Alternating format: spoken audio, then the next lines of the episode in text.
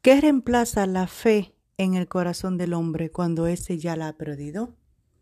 Hola, mi nombre es Alexandra Farías y como siempre aquí vengo con otro capítulo de tu podcast. Vamos a hablar un poquito de la fe, cuando el hombre ha perdido su fe. Cuando llegamos a este mundo, venimos llenos de amor y una fe invaluable. Pero en el transcurso del camino, la vida de muchos se va formando con un poco de dificultades.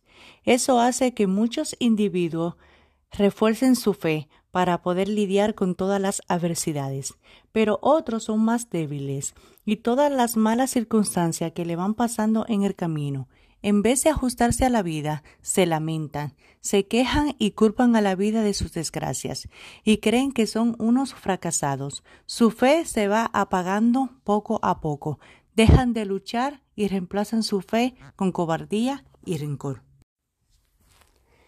Alguien me recordó que, que perdemos la fe porque olvidamos que somos hijos hecho imagen de semejanza de Dios y perdemos nuestra identidad de ser hijo reconocido. Levanta tu cabeza. Entrégale tus problemas a Dios.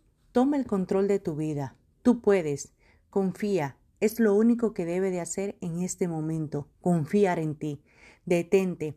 Mira a tu alrededor y pídele a Dios que libere tu camino. Excava en lo más profundo de ti.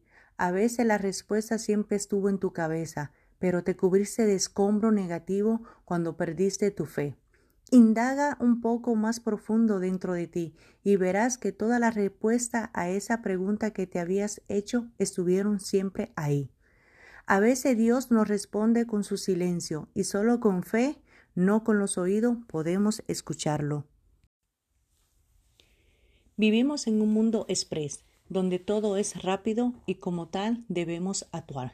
Si decidimos hundirnos en nuestra depresión y dejar que nuestro dolor o nuestra cobardía nos domine, antes que nos demos cuenta, no, no habrá nadie que nos recuerde mañana. Mujer, hombre, despierta la vida, rehabilita tu fe. La fe en ti significa vivir con incertidumbre, sí, pero vivir al fin. Entiendes que para sobrevivir en este mundo express y lograr cualquier cosa requiere de acción, fe y creer en ti mismo. Nos vemos en la próxima. Cuídate mucho y que Dios te bendiga.